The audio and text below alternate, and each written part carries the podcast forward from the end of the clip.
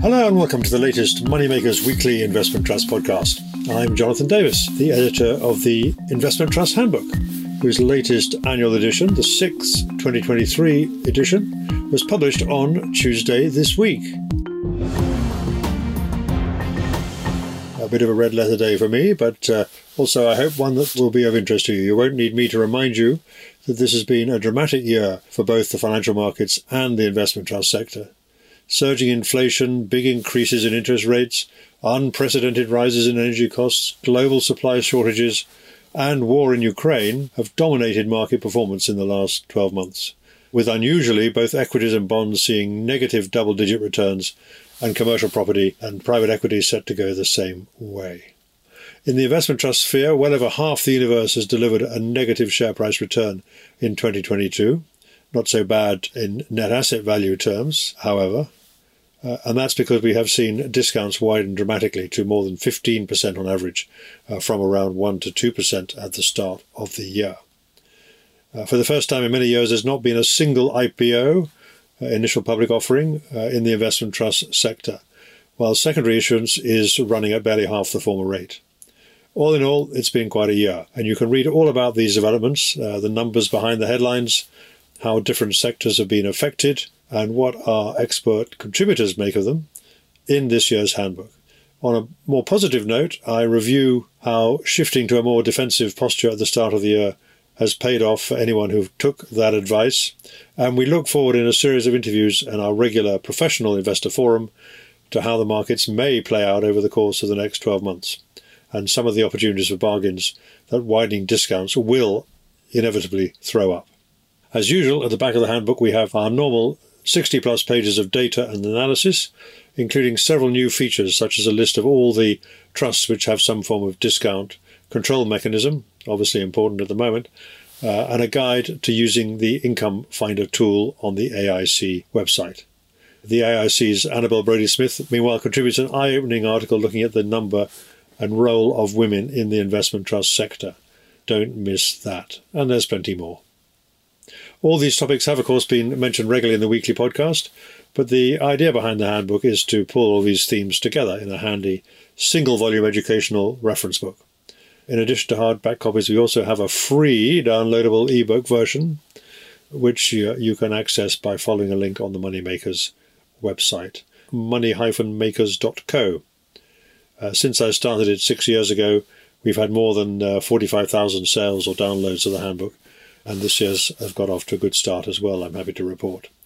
Uh, I'm looking forward to uh, adding new features again next year, which will, I hope, be end on a more positive note than uh, this one looks like doing. Uh, later in the podcast, I'll be reviewing the latest developments in the markets and investment trust sector with Nick Greenwood, manager of the MIGO Global Opportunities Trust, ticker MIGO. Since he last appeared on the podcast, uh, we've had quite a lot of dramatic news. That was three months ago. We've had a decent stock market rally kicked off in October, offset in part for UK investors by the uh, fallout from the disastrous Truss Kwarteng political interregnum. Uh, while bond yields have mostly declined somewhat from their recent peaks, but remain well above their start of year levels.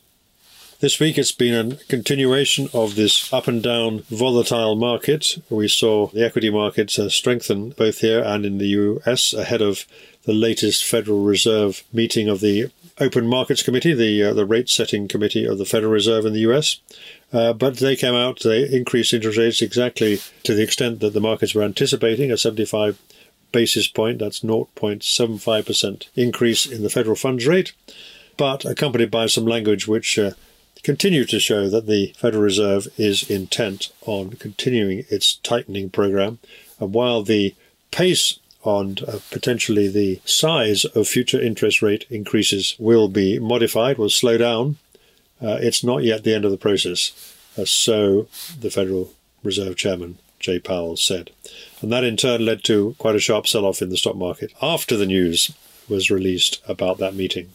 And then subsequently, we've had similar action by the Bank of England and the European Central Bank, both of which raising their core interest rates by 50 basis points. That's uh, half a percent. In the investment trust sector, meanwhile, we have seen the up and down in share prices following the markets generally. But we've had a lot of results, another set of bumper results from the investment trust sector. Most of those reporting, I have to say, which is characteristic of the investment trust sector in general, have seen those companies reporting interim or annual results, uh, reporting returns that, uh, in most cases, are one or two, maybe up to 5% worse than their benchmarks. Uh, that may have something to do with gearing, which obviously magnifies the extent to which NAV declines are reflected in share price performance and also, of course, reflecting the widening of discounts. Among those that we've heard from this week, I'll mention some in the in the equity investment trust. We've heard from uh, Lowland, uh, UK Microcap, and uh, Peer Group uh, Trust, River and Mercantile UK Microcap. Both of them seen significant share price declines as the markets have fallen, particularly amongst small cap stocks. We've heard from Global Smaller Companies Trust, which has done rather better, but still down. Results we've had from a number of JP Morgan uh, managed trusts, including JP Morgan Asia Growth and Income, JP Morgan China Growth and Income, JP Morgan Japanese, and JP Morgan European Discovery. Most of those reporting double digit in, in, a couple of cases, uh, even larger declines on NAV total returns, though uh, JP Morgan European Discovery uh, did do slightly better than its uh, benchmark. Plus, uh, Polar Capital Technology and Polar Capital Global Healthcare, the latter being one of the few trusts to report in this wave of results to actually register a positive NAV total return for its reporting period, in this case, an interim reporting period. And we also had uh, a number of results from alternative asset trusts including uh, GCP Infrastructure, that's an infrastructure lending trust, Gore Street Energy Storage, Foresight Sustainable Forestry, uh, which IPO'd only last year, uh, Custodian Property Income REIT, Ediston Property, Amedeo Air Four Plus, one of a number of aircraft leasing uh, investment trusts which have come back from the dead this year, gone from being, we thought, uh, disappearing to actually putting in quite a strong performance this year for a number of reasons we discuss later and uh, the three Doric Nimrod aircraft leasing trusts as well. Similar story there. We also heard NAV updates from Pantheon Infrastructure, Sequoia Economic Infrastructure Income, and Octopus Renewables Infrastructure. So, an awful lot of news this week in terms of results. And we've also had some interesting announcements, all of which are summarized on the Moneymakers website uh, for subscribers to the Moneymakers Circle, our regular weekly update of news and the latest share and NAV and discount performance uh, of the week. No single clear pattern coming out of that particular set of data this week. We've seen uh, some uh, movements. They haven't been that dramatic, but we have a number of trusts uh, selling off in the region of around 5% uh, or gaining 5%, and you can see which they are, uh, as I said, in our regular weekly summary. This week's investment trust profile for Moneymakers Circle subscribers looks at Biotech Growth Trust, which does, as it says on the tin, uh, ticker BIOG. Stuart Watson, my colleague, has done a, an in depth profile of that trust, which has sold off quite sharply, and uh, as we'll hear from uh, Nick Greenwood shortly, could be an interesting opportunity. So that's the news so far this week. Next week, there will be a podcast uh, it obviously is the week that ends in Christmas, but we will be doing a podcast as normal next week and indeed the following week as well. So uh, you please look out for those over the holiday period. So I was happy to catch up earlier this week with Nick Greenwood, the manager of MIGO Opportunities Trust, a trust that's always of interest to us because uh, what Nick does and his colleague do is they look for what we would call special situations that are particularly relevant to investment trusts. So these are kind of discount opportunities, overlooked trusts, things that don't have a lot of liquidity and therefore they aren't very well researched, those kind of things. But we'll kick off perhaps by just uh, talking about the markets. Last time we talked, you said you had a slight difference with the consensus opinion that uh, interest rates are going to keep going up and inflation was going to go up in the sense that you thought it might come to a head earlier than uh, some others thought. This week, obviously, we've seen three central banks all putting up their target interest rates uh, the European Central Bank, Bank of England, and the Federal Reserve. But they've also been talking about the possibility of moderating the rate of increase and the target uh, ceiling, if you like, for interest rates that they have in mind. But the market has sold off despite that. So, what do you think's been going on as far as that is, and have you modified your views at all? No, not really. I think it's often the case in markets better to travel than to arrive, uh, travel hopefully to arrive, and therefore people have been looking as far ahead as the interest rate rises. Now they're out of the way. People are then looking to what's going on in the real world, and there, there seems to be an unrelenting uh, bad news. So, uh, uh yeah, and lots of signs of the global economy losing momentum. So, uh, yeah, it seems to have gone into freefall for a day or two, which which suits us because we have quite a lot of cash in the portfolio at the moment. I think generally speaking, um, taking away the, the short term movements, you know, we have moved into a different phase. You know, for the last decade or so since the global financial crisis, we've had a torrent of cash being pumped into the economy by the, the central banks and the authorities, and having all that liquidity pumped in ends up supporting asset prices. Now, in a slow way, the tide is against us. I don't think the authorities can rush too hard given the fragility of the economy and of, of markets. But nevertheless, the tide is going out, uh, and therefore that will have the equal and opposite effect on asset prices. So, generally speaking, we would expect markets to sort of move sideways to lower for some period of time. So you're not subscribing to the view that uh, you know the so-called Fed pivot. They have suggested they're going to kind of alter what they're doing, or at least the pace of it and possibly the extent of it. Though uh, that wasn't what uh, Mr. Powell had to say this week. I mean, there seems to be this kind of journey back from worrying about inflation to worrying about recession. I mean, that seems to be the dynamic, and yeah. it's hard to see an outcome which would be positive on both those at the same time but you never know. It might happen, I guess.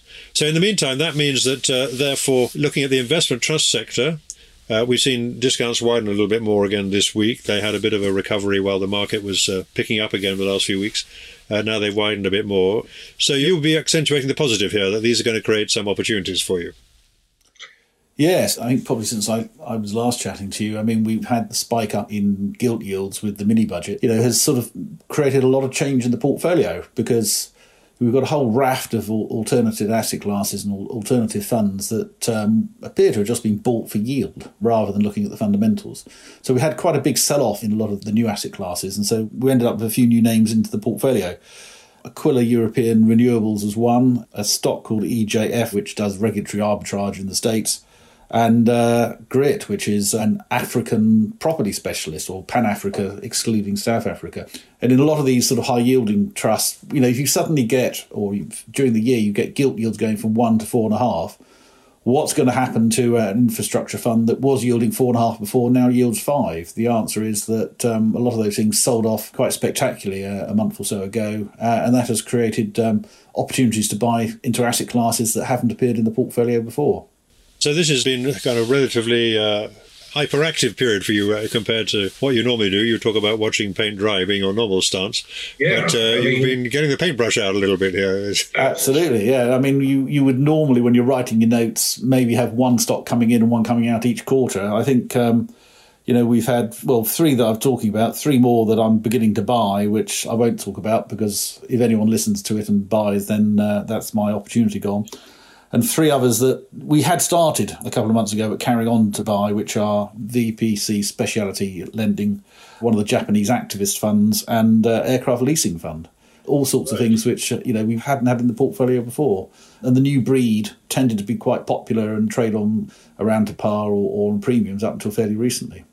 Right, so that is an opportunity where suddenly you get this change in dynamic where we move from a world of, of premiums in some cases to discounts or discounts going wider but of course, to buy stuff, you've got to sell stuff as well. You've got some cash, as you say, you've got quite a lot of cash, so you've been harboring some cash for opportunities, but you've also been selling quite a lot. So, what's the sort of normal approach that you take here when you see other things you think are good value? Do you always chuck other stuff out at the other end, or not necessarily? Because we have undrawn banking facilities, and so, for example, when we were um, trying to buy into the market in the immediate aftermath of the pandemic, we did that with borrowings. We were sort of close to fully invested, but um, the opportunity was there to draw down the facility and, and actually use that to buy some shares. This time we already had a fair amount of cash. We've had a couple of big exits of things that have been in the funds for a long period of time. Alpha Real and uh, Dunedin Enterprise were about 10% of the portfolio. And both have had tenders where we were pretty well cleared out of our entire position. And I think when investment trusts are in slow, orderly wind down, uh, what we're beginning to find is that perhaps, and we haven't really worked out for sure what's going on, but it's probably to do with the platforms maybe not being very good at corporate actions, maybe the large wealth managers. Because if you look at Dunedin Enterprise, which was our biggest holding, you had a basic entitlement to redeem a number of shares. And if not all shareholders redeemed, then you would get taken out of a bigger position. But I mean, on that particular one, we were taken out of twice as many shares as we were expecting because the bulk of shareholders did not tender their shares, which seems odd because you were being offered an exit at par, which was in that particular case £5.37, and you could immediately buy in at, at that time at around £5. So it would be obvious that everyone should tender, but um, we tendered our shares and were taken out of sort of 80 odd percent of our holding, which was unexpected and um, took our cash position rather higher than we were expecting. But you know, given the sea of red on the screen we see today, that's that's not necessarily a bad thing. not not necessarily a bad thing at all. Okay, well, let's talk about some of these things that you have been doing. Then you've mentioned quite a few names there. Let's start with some of the things that you've exited from or got rid of. In some cases, they've done well. Other cases, they've been, I think, disappointing. So, is there any kind of themes in there we can see? Well, there's got a couple of small cap trusts. You've got Artemis Alpha Trust and Strategic Equity Capital. Those are both UK smaller company trusts. And Strategic Equity Capital, that's had a bit of management change as well. Tell us what the story of those two is. Very different stories. Uh, Artemis Alpha, we bought incredibly cheaply some years ago, and it had a, a reasonable run but basically quite a cyclical portfolio and you know the UK economy I know it's big caps and small caps as well these days but um, the discount had narrowed quite sharply, was trading in at around 6%, and the environment seemed to be tough for that style of investing, uh, and therefore we took our money and run. Um, and it's something that, you know, had been deeply out of fashion when we, we bought it. There was a new manager came in who wasn't known to the market, and therefore we backed it. It was completely friendless, you know, trading on the mid 20s discounts a, a few years ago and basically had gone full cycle and was, was trading quite tight. And the special situation element that we, we were attracted to had actually run its course. So that was very different from strategic equity capital, which actually was really more of an asset allocation decision. We had a basket of small caps, and um, basically life was looking a bit tougher for the UK, and therefore we wanted to reduce that exposure.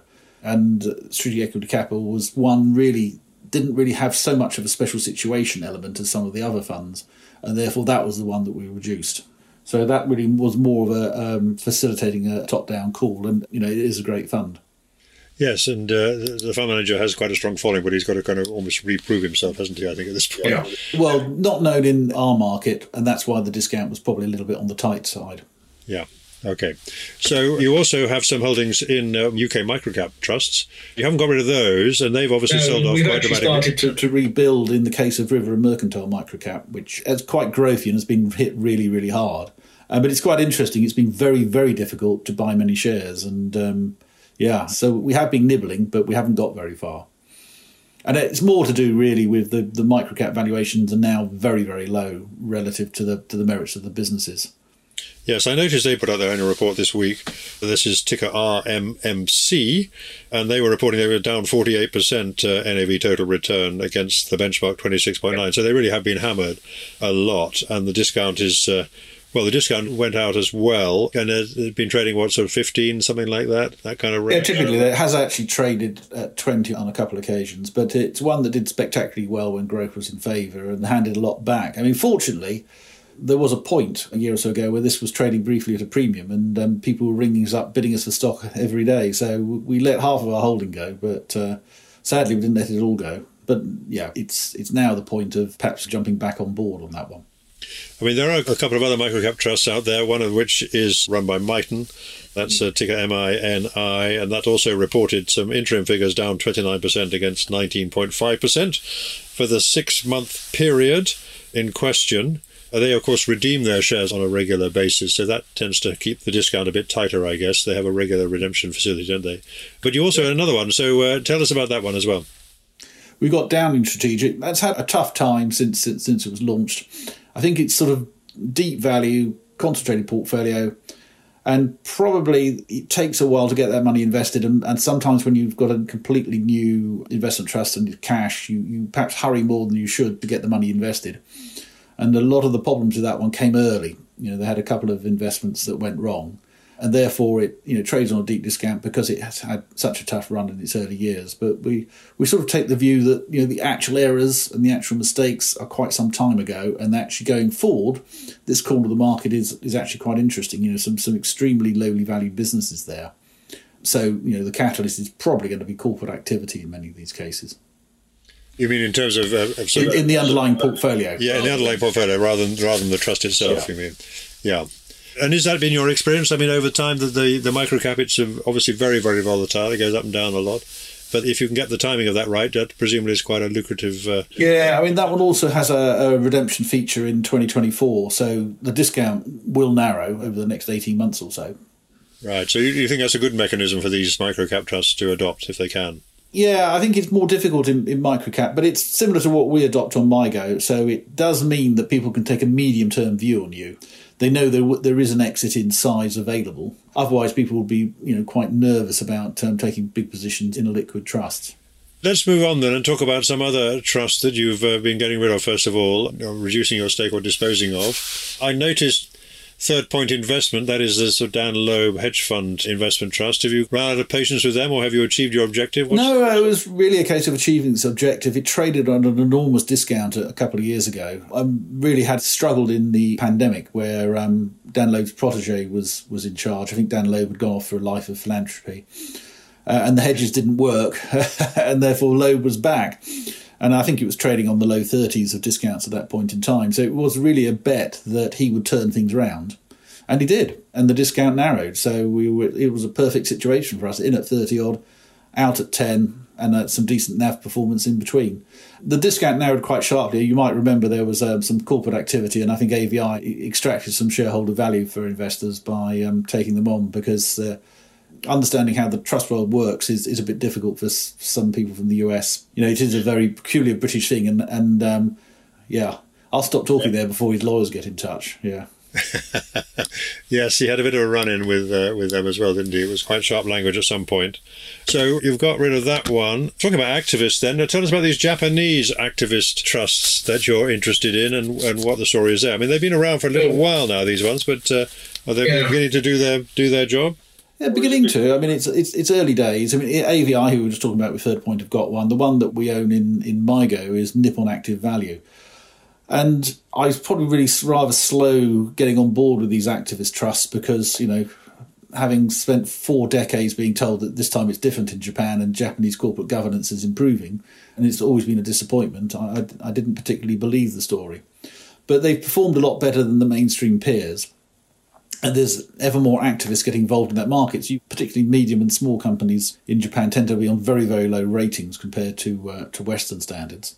So you've got a deep discount in the underlying portfolio rather than in the shares of the investment trusts that, that, are following. Although we did buy the Nippon Active Value at quite a steep discount simply because there was a heavy seller in the market at a difficult time.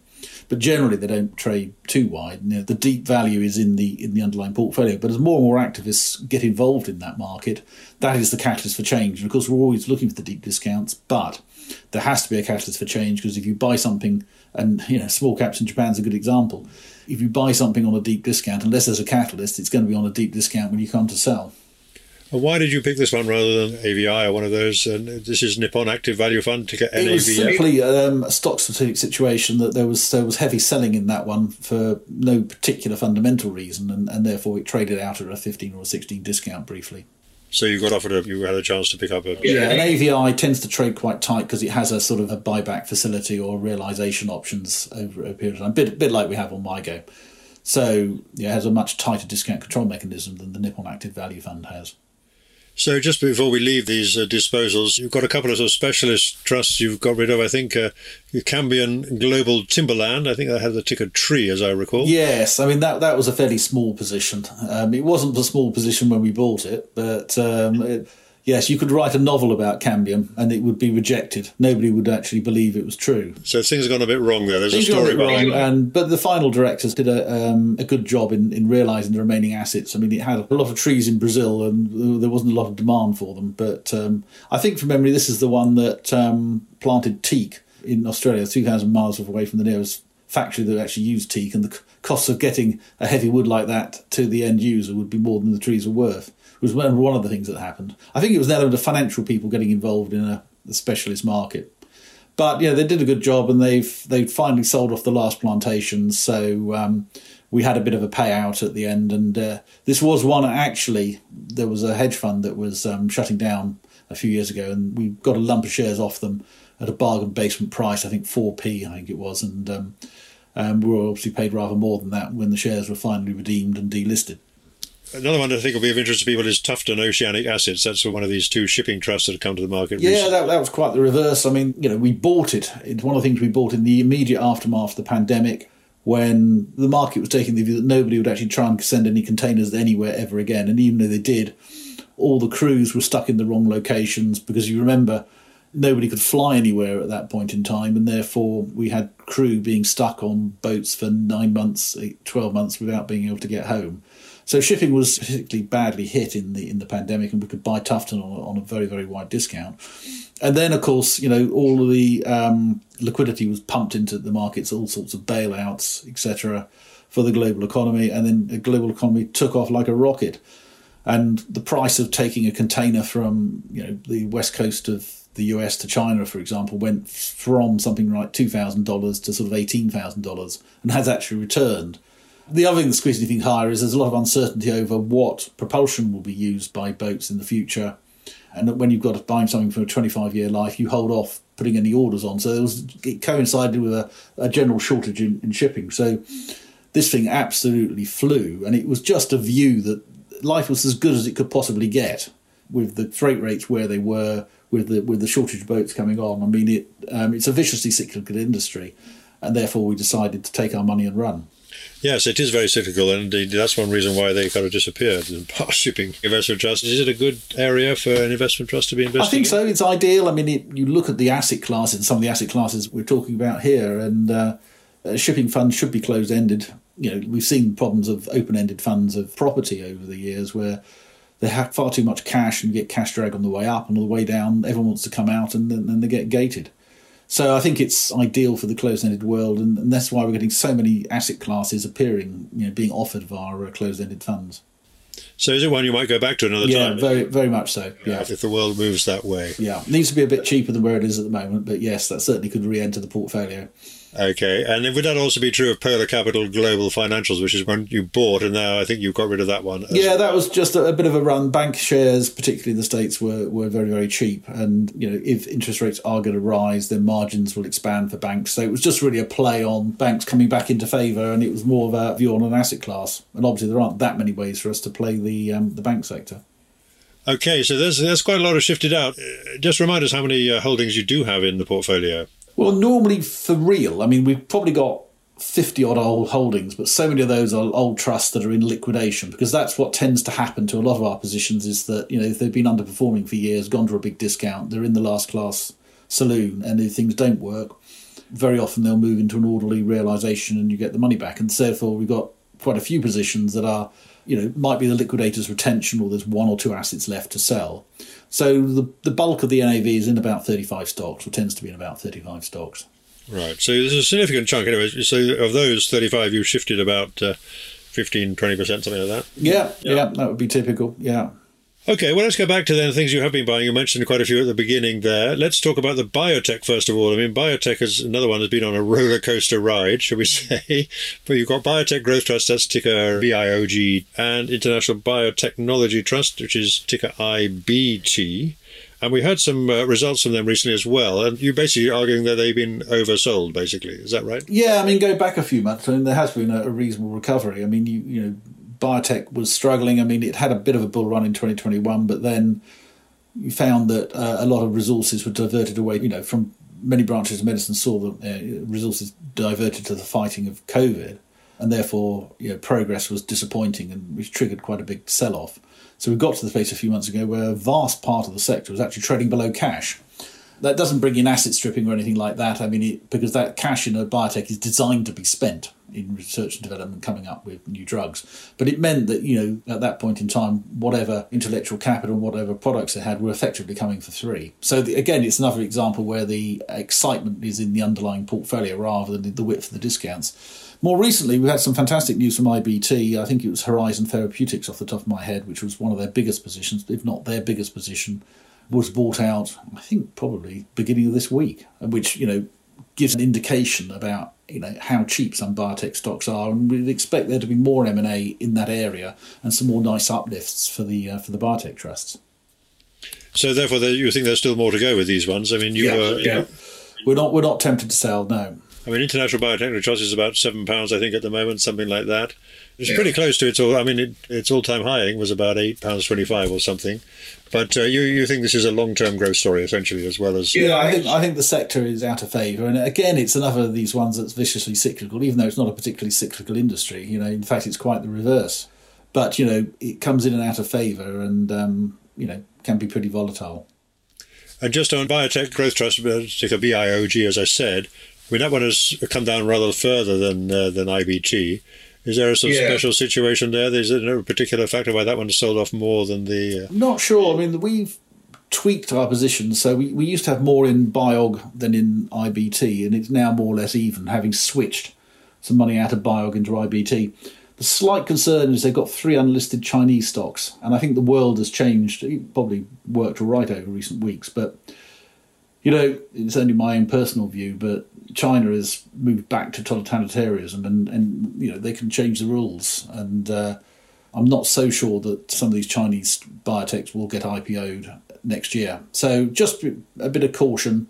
It was part of an exercise of looking what exposure we had to China, in, and on the look-through basis, you know, I mean, Biog had about nine percent in China, and therefore that was a bit of a risk. So we tweaked that one down and, and reinvested the proceeds into IBT because that one's come down from about sixteen pounds fifty down. It went all the way down to what about seven quid, eight quid, something like that, and it's now trading yep. around nine, I think, something like that. But again, long-term record is still pretty good. So. Uh, interesting sector. Do you think that there's a particular reason why biotech would sell off so dramatically in terms of the people who buy investment trusts? I mean, wealth managers, people like that. Do they struggle to? Uh, it tends to get lumped into the growth and value, and therefore after the, you know we had the sort of problems because of resources being diverted elsewhere, then it just walks straight into everyone dumping growth and buying value, and biotech is seen as, as outright growth. And then we've had you know, the Democrats rattling the saber about drug pricing as well. So it had a had a bit of a toxic combination of things affecting the sector a couple of months back. Yeah, that one comes around every every yeah. time they have an election, doesn't it? Or every time something is about to happen. Okay, and then let's just talk about the other two situations worthy of note. One is the the aircraft leasing. Uh, everybody thought these things were all going bust uh, not so long ago. So, uh, what's the story here? They've come roaring back, and uh, quite a specialist area, of course. But uh, what's what's your thinking on this one? I mean, there's several trusts. So why have you picked the one you have picked? AA4, well, it's pure. It's got a lot of exposure to um, to Emirates, which is you know quite a stable organisation and has paid the, the leases all the way through. I mean, the situation you had not so many months ago was a lot of these planes were just parked in the desert gathering dust, and we've had a big recovery in demand for air transport, and therefore a lot of these are being pulled back into service. So there's more revenue coming through for these trusts. But also the other sort of special situation is that I think the A380s, which dominates that particular trust were going to be replaced by new generations of wide body planes. But there's been all sorts of problems with the new models. And therefore, the likes of Emirates are, not getting much in the way of deliveries of these new planes. And so they may just keep running the A380s much longer into the future. So you've got the combination of increased demand and getting back into the air. And then, you know, the, these planes will be flying for, for many years longer than we would have anticipated even a year ago. You know, and when the shares are so unloved, that has quite a spectacular effect. Most of the income will come from the, from the dividends, but the dividends will probably be more than where the share prices have been of late, and you may get some residual value. They've got some A350s with Thai Airways, which may have some value. I don't know there'll be any residual value on the 380 because it's not made anymore, um, and that's all just going to be about running them for revenue. So most of the returns from these trusts will come by dividends. So you bought this one, but uh, is there a specific reason why you bought this one rather than the others? And what's the difference between this one and the others? Um, you've different counterparties and different planes. So the, the attraction here was that you've got a solid counterparty for sort of three quarters of the planes. You know, they paid their leasing fees all the way through the pandemic. So um, where, you know, for example, Thai had all sorts of financial issues. Airlines not known for being uh, particularly good risks, exactly though they are underwritten in the end by uh, by governments mostly. And then uh, this VPC specialty lending investments. This is obviously a debt fund, and you've yeah. also talked about um, EJF, which is a slightly different uh, animal. Altogether. Yeah, they're sort of similar in a way because the reason both of them trade on big discounts is the same. That they're they're run out of the states. I think one is run out of Washington, one out of Chicago. I think the other one, um, VPC. But you know, I manage an investment trust, and you can build a following by getting out and about and, and talking to investors. It's much more difficult um, if this is just part of a vast pot. So if you're running a amongst many other mandates, a hundred million pound investment trust in the UK, and you've got a pot of very similar assets uh, running to many many billions out in the states. You know, you're not able to get out and, and market and try and get a following for a trust that's probably a bit too small and, and also whilst both of those funds have performed very well, it's quite tricky to actually understand what it is they do. Even if you're a professional investor, you have to concentrate and, and go and find out a, a, bit. So, you know, very often discounts arrive simply because the, of the inability of the manager to get out and tell the story and communicate story and recognise who they should be talking to. Because both of those really um, are of a size where the self-directed investor is going to be the main buyer because you're not going to see the mega chains buying into a hundred million pound investment trust but how would you get that message across to retired company director in Bristol who's got all his money in his Hargreaves Lansdown SIPP? And it's tricky, and that's why you end up with uh, no buyers and a few sellers. And whilst turnover is low, the lack of buying and, and the modest trickle of selling, the market makers just keep marking it low because they don't want to build any inventory. Does that also imply that some of these things basically will disappear in due course. Yes, and um, VPC, since we bought, has been approached by a couple of hedge funds who are seeking to improve shareholder value, shall we say, which I suppose yeah. is narrow the discount and get your money out. And you wouldn't be unhappy with that, of course. That would be good news for you. Yeah, I mean, I think, you know, they might generate better returns over the very long term if they were left alone, but I suspect that's not going to happen. The, the thing is, you know, if you're running an investment trust or closed-end fund languishing on 25, 30, 35% discounts with perfectly good assets, you are going to attract that kind of attention. Indeed, that's the charm and the opportunity in the sector uh, when yeah. it comes round. You're absolutely right. Well, let's talk about some of the broader themes in your portfolio. You mentioned biotech, obviously, we've talked about that one. You've still got your position in uranium. Obviously, oil prices and gas prices seem to be coming down a lot, but um, presumably the story here is still that the world is going to need more nuclear in due course. Yeah, I mean, nuclear power seems to be moving more mainstream. People are accepting it as, as green or non carbon. And I suppose it's not a rare mineral, and the fact that we're building a, a new nuclear power station at Sizewell, for example, won't have dramatic change because that'll be at least 10 years before it's built. And of course, the reason why uranium is in relatively short supply isn't that it's rare itself. It's just nobody's been looking at it for years, and therefore nobody's really developed new mines. Because since the Fukushima accident in 2011, you know, for a long period traded around $25 a pound.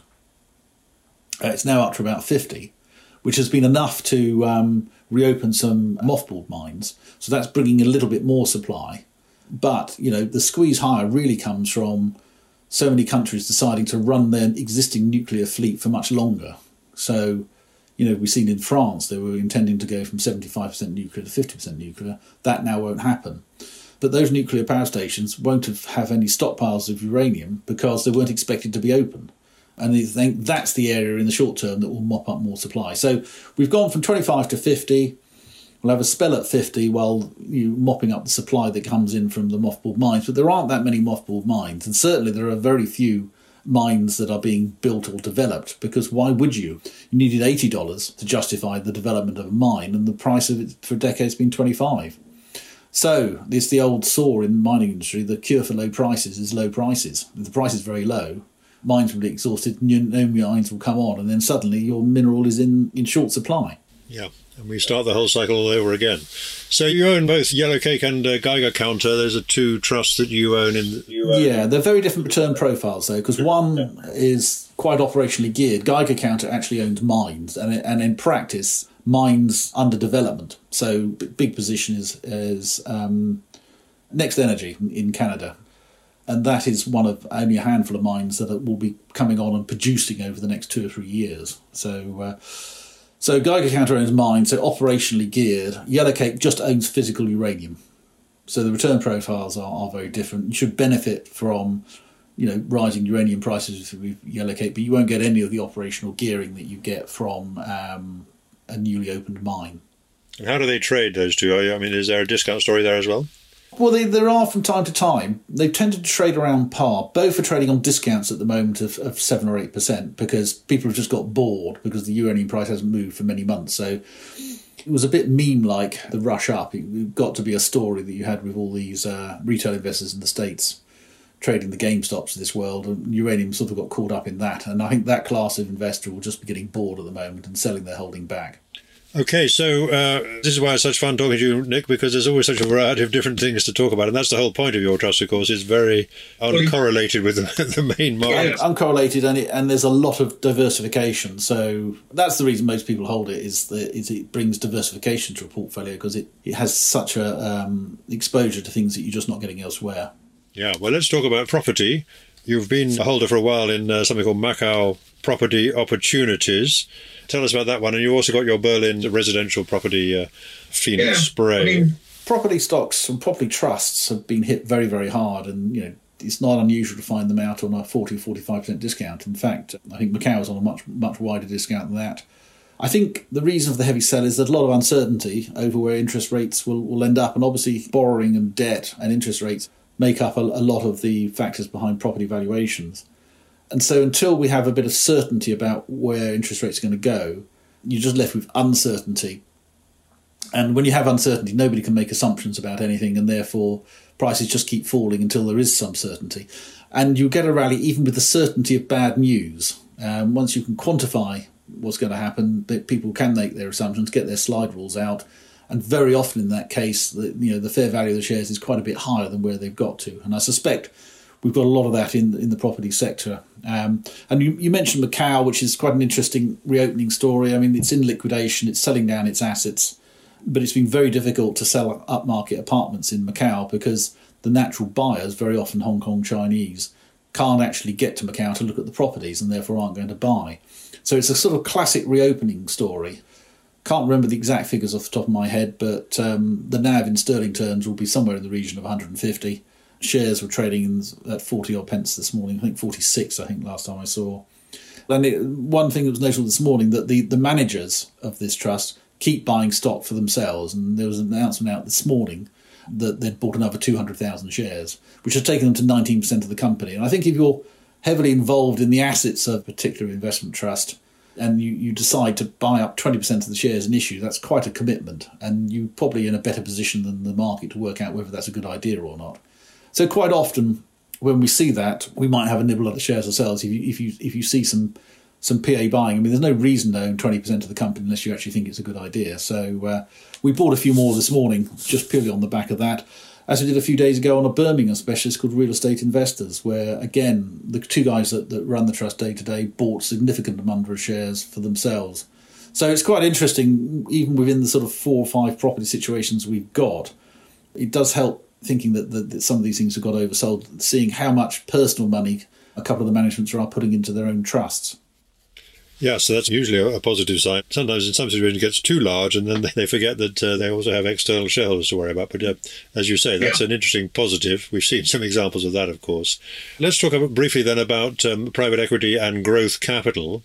So it's kind of kind of two-way story here. I mean, you own some of the growth capital trust, well, you own Chrysalis, you own uh, Schroder yeah. UK Public Private, which has been a bit of a disappointment. I think, well, both of those have been disappointments in different ways. And uh, you also own a couple of private equity trusts, Oakley Capital and NB Private Equity Partners. Uh, very different stories, of course. But let's take the Chrysalis and Schroder UK Public Private first. I mean, are you disappointed with progress? Are you still uh, hoping you're going to get um, something back from these ones? A mixture. I mean, Chrysalis was a big holding, and Again, a bit like with the shipping funds, it, we, we felt it got as as good as it could get and sold off most of our holding. Uh, and uh, then it started to fall, and we decided, oh, we, we wouldn't sell any more given how weak they were. And then they fell and fell again. We've actually been buying back into that one of late, um, in that it just felt that you only needed one or two good businesses in there for the shares to be, um, you know, I, th- I, think it's one of these situations where investors and advisors just don't want that name on their clients' portfolios because the things have fallen so far. They know next time they're discussing the portfolio with their clients that 55 minutes of the hour will be spent talking about Chrysalis. So why not get rid of Chrysalis before the next meeting? So I think I think they just got oversold. Frustrating, we didn't buy enough because they've bounced very, very strongly since. A SUP, which is you know, Schroders Public Private, the old Woodford Patient Capital, which is a name from history that people will remember again, there that's just more of a turnaround situation, and the, the early stage private equity is just very out of favour at the moment. Um, you know, despite the big investment, Oxford Nanopore is a good business. Uh, Immunocore has had money put into it by um, Biopharma Credit, so there's some some interesting businesses there. Uh, it's traded on an enormous discount, but probably once we get past the December year end um, private equity tends to be more forensic on the, on its year end valuations, and I think at that point, once we've got those NAVs, which we won't have for a, for a few months, people will then start believing the NAV. So I think we're getting to the point. We, we bought a few shares in SUP, and um, they've carried on down. And we probably haven't reached the stage yet to build a proper holding. So Chrysalis is sort of a bit like River Mercantile Microcap, something that did fantastically well and was largely sold it's now being rebuilt. With SUP, we haven't got to the point where you should be pressing the button yet. But I suspect come the spring, when we've got a bit more confidence in, in the valuations, that might be the time to go for those a little bit more. Um, Oakley and NB Private Equity, you know, the sector is, is desperately out of favour. There's two things really going on with those trusts. One is that they've got high OCFs, which means many advisors can't really use them in their portfolios because it, they have to declare those underlying costs on top of their own costs, it makes their products seem very expensive. And therefore, commercially, it's very difficult for them to own private equity. The other point is that um, people are quite nervous about where the, the NAVs actually are. But I think the reality is that you know we saw in the public market some of these early growth stocks go to the moon and come all the way back again. That all happened so fast that a lot of the private equity trusts never got round to revaluing their investments before they plunge back to earth, and therefore there doesn't need to be much of a write down. What we are going to lose is the big uplifts on exit because the move in interest rates probably, you know, and these transactions are often done with a fair amount of debt, that the, the likely exits are probably 15 to 20% lower than they would have been last year. So it's not so much that the, the NAVs have to be written down, it's just there is less hope of getting the nice uplifts that, that we have been getting, simply just the mathematics around the debt. And so you own these two, but you're happy to wait for them to. Happy to wait, yeah. And the same point that I was making about SUP applies as well, because you know once they come up with their end December figures, I think people have a lot more confidence in the NAVs, and I suspect there'll be modest write downs, but you know some of these things, particularly the fund of funds, have been at times trading in the mid forties of discounts you know, modest write down and then moving back to their longer term average, which is probably typically 15. They always tend, these private equity trusts tend to trade on, on discounts, but there's no reason why they can't trade near the longer term averages again. So if you move from a 40% discount, i.e., 60 pence in the pound, to 85 pence in the pound, that's quite a big movement. It is indeed. And uh, obviously, that's the potential upside there, indeed. Finally, Nick, this has been very interesting going through your sort of corners of your portfolio, which, as you say, is incredibly diverse and uh, not very well correlated with the uh, traditional equity market. So valuable for both those two things. But you're not immune to what's been going on yourself. The trust has obviously uh, lost some value this year. and The discount hasn't widened because you have a buyback policy, but uh, trades around par, which is good. But the underlying discount in your trust is pretty wide, and they've all widened, obviously, because of what's going on going back to where we were at the beginning, do you think we are, uh, as far as your holdings are concerned, are we through the worst of this uh, discount widening that's been affecting the underlying value of your portfolio? I hope so, because I know the last time we measured it, it was 28.8% was the average discount of, of, of, the top 12. So I think if the discounts widen from here, and there's been a big headwind for the fund and for investment trusts generally, in that um, whilst the discounts that our underlying stocks trade on is a fantastic opportunity looking forward, we have owned these things whilst they've been derating. Um, so there's quite a big headwind we've had to cope with. I think if they widened again from here, then we would see a lot of corporate activity because you know, we're already very, very cheap. And, um, you know, if the second-hand value of these things is getting, if you're going beyond 30, you know, investors are able to buy into these assets at sort of, say, 65 pence in the pound, perfectly good assets. It, that does seem to suggest that corporate activity can't be that far away for some of these things. Also, what we've been seeing, what will tend to happen is that discounts in the whole sector got very wide. I mean, I think we were, the AIC figure was sub one for the 1st of January or 31st of December last year and I think in the you know probably about the second week of October it reached 17. So that's for the average trust. Obviously, ours are much wider than that. And what we've seen since then is is a bit of a recovery in the very large trusts, but that hasn't filtered through to the smaller investment trusts that, that we own. But that would always be the case. You would expect the larger ones to uh, to normalise first before that you know people start looking f- further down the list and there's a bit of increased appetite for risk obviously looking at the screens today, we're seeing you know a fair amount of red past the um, the various interest rate rises we've seen. So it's probably not going to happen yet. But yes, certainly it doesn't take much improvement in sentiment to see those discounts narrow sharply. And of course, you're pleased with the fact that the discount on your trust has not widened in the same way. But the shares, I think they you nearly got up to about four quid, I think, at the end of last year, and they're now trading around 330, 335. We, we did go up to quite a big premium briefly. There was a very nice tip in one of the trades that uh, caused the shares to spike higher. Usually, these things that was um, in NAV terms, that was probably our high, and then we went on to a premium to that. So um, that's unwound. We're back trading at around par. So um, the NAV, I don't think ever got beyond the sort of 380s or low 380s. What's the secret of keeping your trading around par?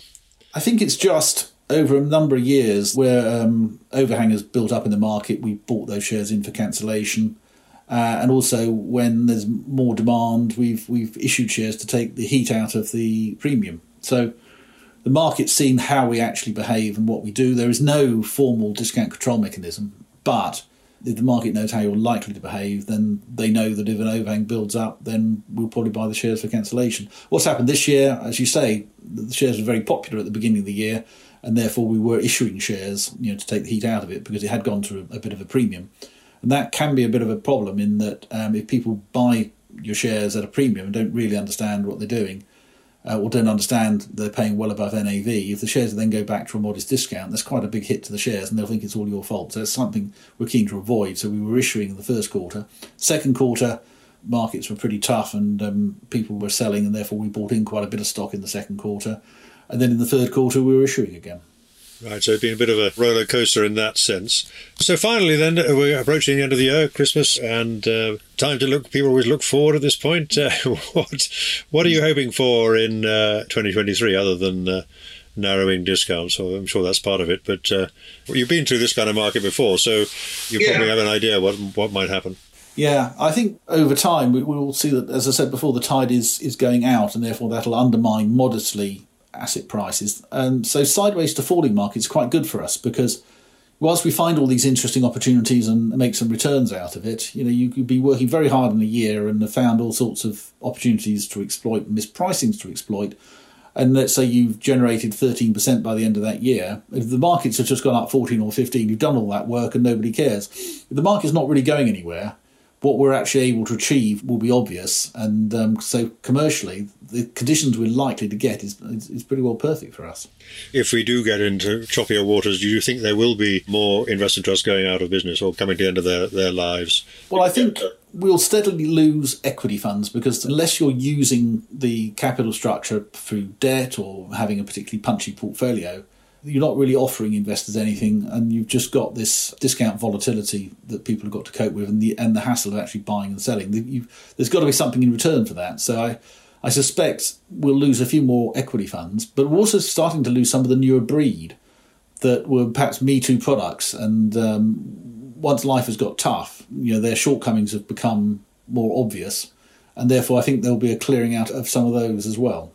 And long term, that's healthy. Short term, that's uh... yeah. No, I mean the sector just keeps evolving. I mean, it's now quickly becoming a home for alternatives. The end users, you know, back in the nineties, it was it was still mainly an institutional market. And If you look at the early shareholders of MIGO, were institutions like F&C, M&G, a lot of the Scottish institutions. Then they became the natural ownership of some private client stockbrokers who've now disappeared. And now the natural owners of investment trusts are becoming the self-directed investor um, who can you know buy a few shares without having to worry too much about the, the liquidity. So it keeps evolving. And as, as I said, they used to pretty well all be equity funds not that long ago. Uh, and now there's a whole wide range of, of asset classes that they can offer exposure to. So the, yeah, the sector I've been told for most of the last 40 years I've been dealing in trusts or investing in trusts or being in the trust sector that the sector is slowly dying, but um, it's never died. It's down to its last 142 billion. So hopefully that'll keep it going for a little bit longer yet. We certainly hope that's the case. So thank you, uh, Nick, very much for your time. As always, always interesting to talk through these uh, kind of trusts. that We don't often get a chance to talk about some of them, and uh, they are part of the rich tapestry of the uh, investment trust world. So uh, thank you very much, and good luck with what's going to come, whatever that may be. Lovely. Much appreciated. This has been a Moneymakers Investment Trust podcast. These podcasts are independently produced and edited and are available on all leading podcast channels. You can sign up on the Moneymakers website, www.money-makers.co, to be notified every time a new podcast is available.